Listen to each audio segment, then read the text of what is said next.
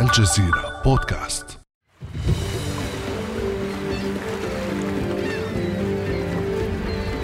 افتح تطبيق الخرائط على هاتفك. انظر إلى خارطة العالم العربي. كبر الصورة على مصر والسعودية. عند خليج العقبة. لترى عتبات البحر الأحمر. ستلمح جزيرتين تيران وصنافير. مساحتهما لا تتجاوز 100 كيلومتر مربع بمفعول جيوسياسي بالغ. على يسارهما مضيق شريان للأردن وباب حرج لإسرائيل. جزيرتان تريد السعودية تملكهما وملفهما مطروح على طاولة حوار مصرية وسعودية وإسرائيلية برعاية أمريكية. فما قصة تيران وصنافير؟ وما أهمية الجزيرتين؟ وماذا يعني نقل ملكيتهما للسعودية في الوقت الحالي؟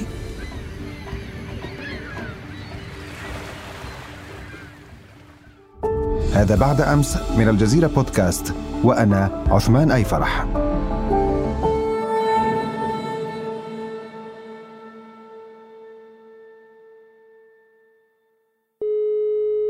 ومعي في هذه الحلقة الدكتور حسن نافعة أستاذ العلوم السياسية في جامعة القاهرة.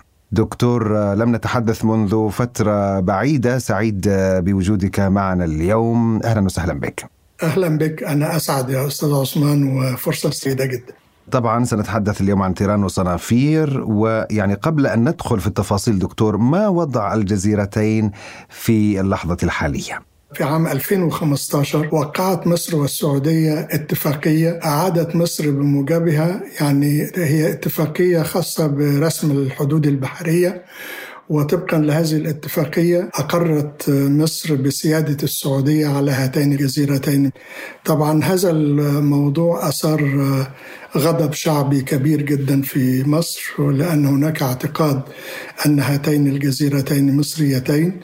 وبالفعل حدثت مظاهرات كبيرة وحدثت مشكلات قانونية عديدة وصدر حكم قضائي من المحكمة الإدارية العليا لكن الحكومة المصرية استطاعت أن تلتف حول هذا الحكم واستطاعت أن تصل إلى المحكمة الدستورية العليا وتم إلغاء هذا الحكم وبالتالي اعتبرت الاتفاقية المبرمة بين مصر والسعودية حول ترسيم الحدود البحرية سارية المفعول وبالتالي هذا معناه اعتراف رسمي تم التصديق على الاتفاقية من الجانب المصري وأرسلت أوراق التصديق إلى الجانب السعودي طبعا بعد موافقة البرلمان المصري عليها. لكن الآن إسرائيل دخلت على الخط لأن هناك مشكلة تتعلق بالترتيبات الأمنية المفروضة على الجزيرتين وبالذات جزيرة تيران بموجب معاهدة السلام المصرية الإسرائيلية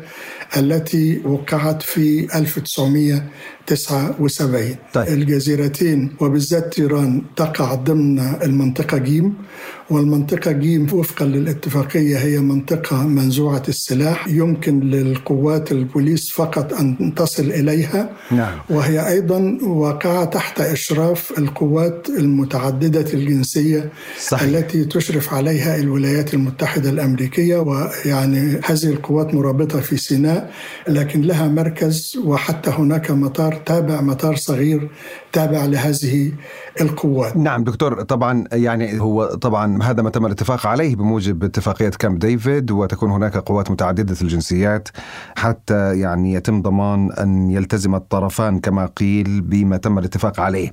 لكن سؤالي لك لماذا موضوع الجزيرتين كان يعني معلق إنجاز التعبير منذ عام 2017 يعني السلطات المصرية أقرت السيادة السعودية على الجزيرتين سنة 2017 منذ ذلك الحين لماذا لم تصدر أخبار عنهما؟ يعني لم نكن نسمع كثيرا عن تيران وصنافير يعني تم تبادل خطابات يعني بين وزارة الخارجية المصرية والسعودية وبين وزارة الخارجية المصرية ووزارة الخارجية الإسرائيلية.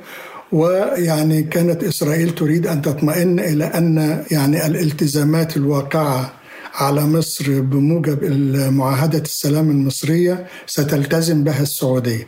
وهذا هو ما تم اختار وزارة الخارجية الإسرائيلية به وبالتالي يعني أعتبر كان يعتقد أن الموضوع انتهى وبالتالي يعني قامت مصر بتسليم الجزيرتين. لكن في واقع الأمر الموضوع لم ينتهي لأن السعودية أثارت حديثا مشكلة تواجد القوات متعددة الجنسية. والسعودية أبدت رغبتها في التخلص من هذه القوات يعني تريد أن تتسلم الجزيرتين بدون أي تواجد أجنبي حتى تستطيع أن تقول أنها تتمتع بالسيادة الكاملة عليها. هل هذا ممكن أن يكون مقبول لأنه ما أعلم أن الإسرائيليين كانوا مشترطين أن لا يكون هناك أي تغيير فيما تم الاتفاق عليه وهذا ما أقره وزير الخارجيه سامح شكري وزير الخارجيه المصري إذا كنت أنا فهمت بشكل دقيق. ما هو هذا بالضبط ما تم يعني السعودية قالت أنها ملتزمة بكل الترتيبات الأمنية ومعنى التزامها بكل الترتيبات الأمنية أنها تقبل بوجود القوات متعددة الجنسيات وبالتالي لا تطلب يعني رفعها من الجزيرة. هذا المطلب السعودي هو مطلب حديث. وأنت تعرف كيف يفاوض الإسرائيليون. الإسرائيليون يعني في تقدير الشخصي نصبوا هذه المصيدة للسعودية لكي يبدأ نوع من الحوار بين إسرائيل والسعودية. حوار تدخل مصر على خطه لكن يمكن أن يتحول بعد ذلك إلى حوار ثنائي بين السعودية وإسرائيل. وهناك حوار ثنائي بين السعودية وإسرائيل. وأعتقد أن الولايات المتحدة دخلت على خط المفاوضات وهي تريد أن تقترح اتفاقية رباعية يبدو أنها تعد الآن ويبدو أن الرئيس بايدن في زيارته القادمة في الفترة من 13 إلى 16 يوليو الحالي سيعني يحاول إتمامها. وهو يريد أن تحسب هذا ضمن إنجازات بايدن. نعم هو قال إنه بايدن قال إنه موضوع السلام هذا يعني شيء أساسي في زيارته. ولكن يعني كما قلت لك من 2017 لم نسمع كثيرا لكن آخر المعلومات التي وردت كانت من موقع اكسيوس الأمريكي الذي تحدث عن أن هناك حيكون في ترتيبات أمنية مستقبلا. هل يتحدث هنا عن ترتيبات مشتركة أمنية بين السعودية وإسرائيل؟ وماذا يمكن أن يكون شكل هذه الترتيبات وما يترتب عليها يجب أن نفصل بين أمرين، الأمر الأول هناك حديث يجري الآن عن ترتيبات أمنية تحاول الولايات المتحدة أن ترتب لها فيما يطلق عليه أحيانا الناتو العربي أو أحيانا الناتو الشرق اوسطي. وهذا موضوع مختلف عن موضوع الاتفاق الذي تعد له الاتفاق الرباعي الذي تحدثت عنه حالا والذي يتعلق بموضوع القوات المتعددة الجنسية في تيران والتي تطالب السعوديه ب... طبعا إسرائيل تريد أن تحصل على ثمن مقابل موافقتها لأنه يعني أحد النصوص الأساسية هو الا يتم أي تعديل لمعاهدة السلام المصرية إلا بموافقة مسبقة من إسرائيل. وإسرائيل كما يتردد في الصحافة حاليا اشترطت يعني أن تفتح السعودية المجال الجوي السعودي للطيران الإسرائيلي الذي يعني يمكن أن يعبر الأجواء السعودية إلى منطقة جنوب شرق آسيا إلى الهند وبقية المناطق. وبهذا يختصر الرحلات الجوية بالنسبة لإسرائيل. لكن أيضا هي طلبت طلب غريب جدا وهو أن يكون هناك خطوط طيران إسرائيلية مباشرة لنقل الحجاج الفلسطينيين. نتحدث هنا عن فلسطيني 48 يمكن أن يسافروا مباشرة. كانوا قبل ذلك يسافروا لأداء فريضة الحج إما عبر مصر وإما عبر الأردن. ويبدو أن السعودية وافقت من حيث المبدأ كما يتردد أحيانا هل ستكتفي إسرائيل بهذا؟ يقال أن هذه هي البداية أظن أن إسرائيل تبحث عن شيء مكتوب بينها وبين السعودية حتى ولو كان يعني في إطار يعني أشمل من إطار ثنائي. يعني لأنه إذا تم إبرام هذه الاتفاقية ستكون اتفاقية رباعية توقع عليها الولايات المتحدة ومصر مصر وإسرائيل والسعودية. لكن ستكون هذه هي المرة الأولى التي توقع إن تم هذا طبعا في زيارة بايدن القادمة ستكون هذه هي المرة الأولى التي توقع السعودية مع إسرائيل على اتفاقية لكن نعم. طبعا. إسرائيل لن تكتفي بهذا كما تعرف طريقة المفاوض الإسرائيلي هذه مجرد بداية إسرائيل تسعى إلى إبرام معاهدة ثنائية مثل المعاهدة التي تربطها بمصر أو بالأردن أو بالسلطة الفلسطينية إلى آخره طيب. هذا مختلف عن نعم. الإجراءات التي يعني يتم بحثها في إطار مواجهة إيران هذا نعم. موضوع آخر وأظن أن الترتيبات المتعلقة بهذا الموضوع لن تأخذ الشكل المكتوب ستكون هناك ترتيبات ربما يعني يتم بلورتها من خلال اتفاقيات شفوية تشرف عليها الولايات المتحدة الأمريكية لكن هذا الموضوع أيضا ما زال غامض وسنعرف أكثر بعد زيارة بايدن للمنطقة. لو سمحت لي أن نعود قليلا يعني إلى التاريخ، هاتان الجزيرتان من بوابات البحر الأحمر وتظهر أهميتهما أكثر في وقت الحرب. هل يمكن أن تحكي لنا عن دور الجزيرتين في العدوان الثلاثي سنة 56 وكذلك في النكسة عام 67؟ طبعا في العدوان الثلاثي عام 56 تمكنت إسرائيل من احتلال هاتين الجزيرتين وأيضا في 67 تمكنت من احتلال الجزيرتين لكن بعد 56 حاولت إسرائيل أن تماطل صدر قرار من الجمعية العامة للأمم المتحدة بوقف إطلاق النار وبانسحاب القوات المعتدية.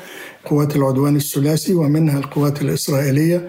ماطلت إسرائيل عدة أشهر لكنها انتهت بالانسحاب وتم يعني قبول مصر وهذا لم يكن معلوما لدى معظم الشعب المصري قبول مصر بقوات طوارئ دولية ترابط في شرم الشيخ.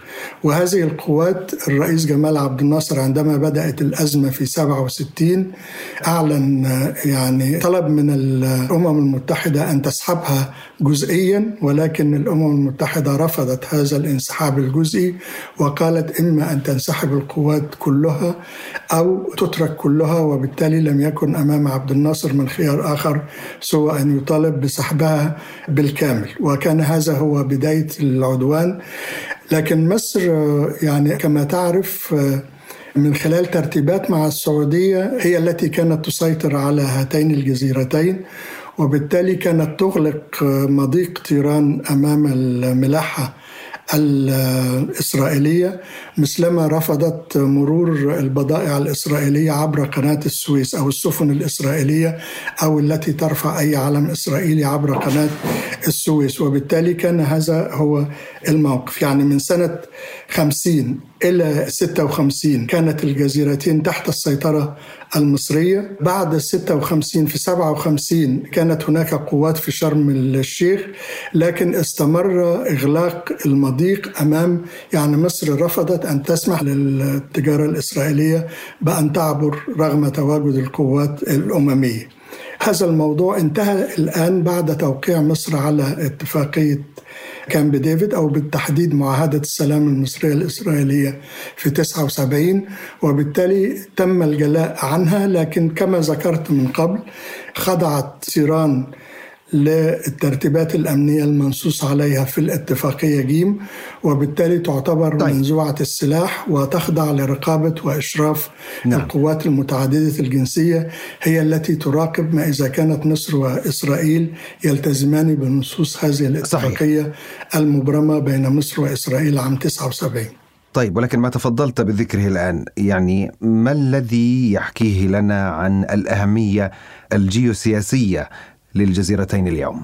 هذا موضوع بالغ الأهمية يعني أنت تعرف أن جزيرة تيران تبعد عن الساحل الشرقي لسيناء بستة كيلومترات فقط. ومعنى ذلك أن الجزيرتان يقعان ضمن المياه الإقليمية المصرية. اتفاقية البحار الموقعة يعني سنة 82 بتحدد المياه الإقليمية للدول المشاطئة للبحار ب 12 ميل بحري. وبالتالي هذه ضمن المياه الإقليمية المصرية. والممر الوحيد القابل للملاحة هو الممر الموازي أو المحاذي للشاطئ المصري. هناك ثلاث ممرات بحرية يعني تتحكم في مدخل البحر الأحمر يعني من البحر الأحمر إلى خليج العقبة.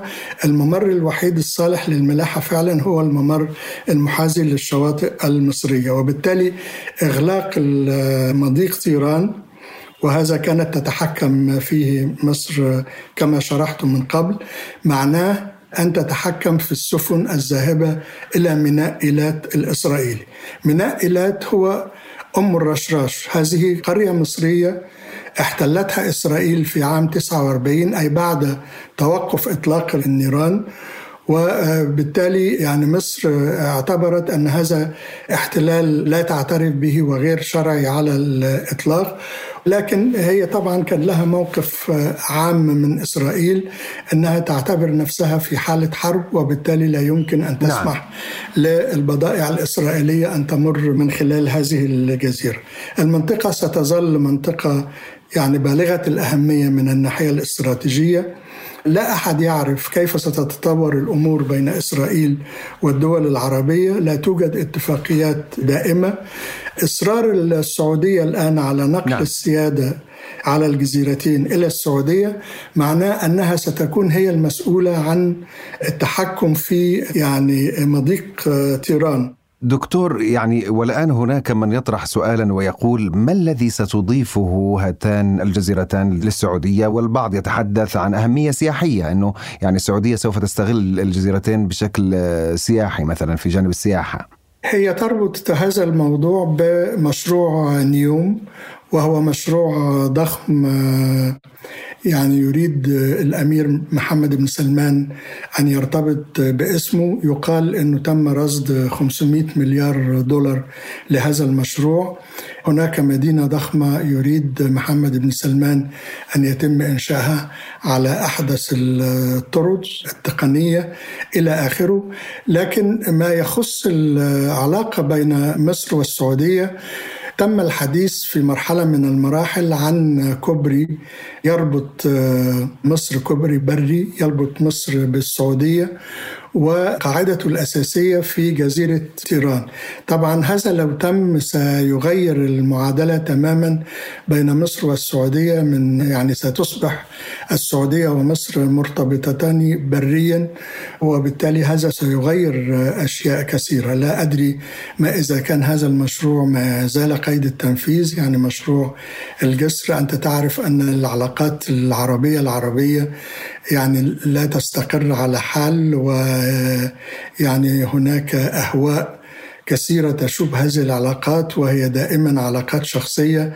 العلاقات الآن جيدة بين القيادتين المصرية والسعودية لكن يعني لا ندري ماذا يمكن أن يحدث في المستقبل. لكن على أي الأحوال يعني أنا شخصيا أعتقد أنه السعودية لم تكن في حاجة إلى يعني الطلب السيادة على الجزيرتين حتى لو كان هناك مشروع اقتصادي كان يمكن بناء هذا الكوبري بينما مصر تسيطر على الجزيرتين من الناحية الأمنية. ولكن السعودية اعتبرت أن هاتين الجزيرتين سعوديتين وبالتالي هي لا تريد أن تفرط في السيادة السعودية على أي جزء من الأراضي السعودية. لكن أنا في تقديري أن هذا الموضوع سيكون له تداعيات استراتيجية في المستقبل.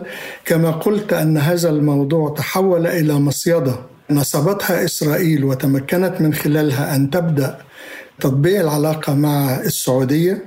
وستواصل إسرائيل الضغط طبعا بدفع من الولايات المتحدة الأمريكية إلى أن يتم إبرام اتفاقية تطبيع نهائية أو معاهدة سلام بين السعودية وإسرائيل. وهذا سيغير تماما وضع إسرائيل في المنطقة. وهذا موضوع ما زال خطير يعني كان ربما يعني كان من الحكمة أن تنتظر السعودية إلى أن يتم حل القضية الفلسطينية وينتهي الصراع نهائيا. لكن لا أحد يعلم خصوصا وأن هناك توتر كبير في المنطقة بسبب البرنامج النووي الإيراني وبسبب رغبة البعض في النظر إلى إيران باعتبارها العدو الرئيسي للعالم العربي. ولم تصبح إسرائيل هي العدو الرئيسي. هذه تحولات خطيرة جدا.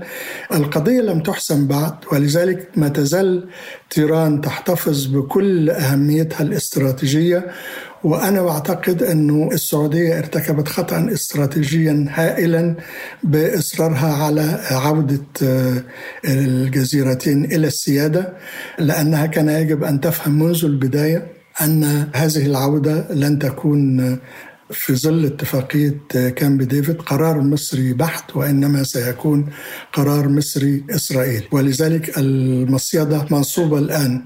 دكتور ما سر التوقيت؟ منسق شؤون الشرق الأوسط في البيت الأبيض اللي هو بريت ماكجورك تم تعيينه مسؤولا عن الملف ويعمل الآن على إنجاز نقل الجزيرتين. لماذا التحرك على عجل في الوقت الحالي؟ يعني كما قلت ما سر التوقيت؟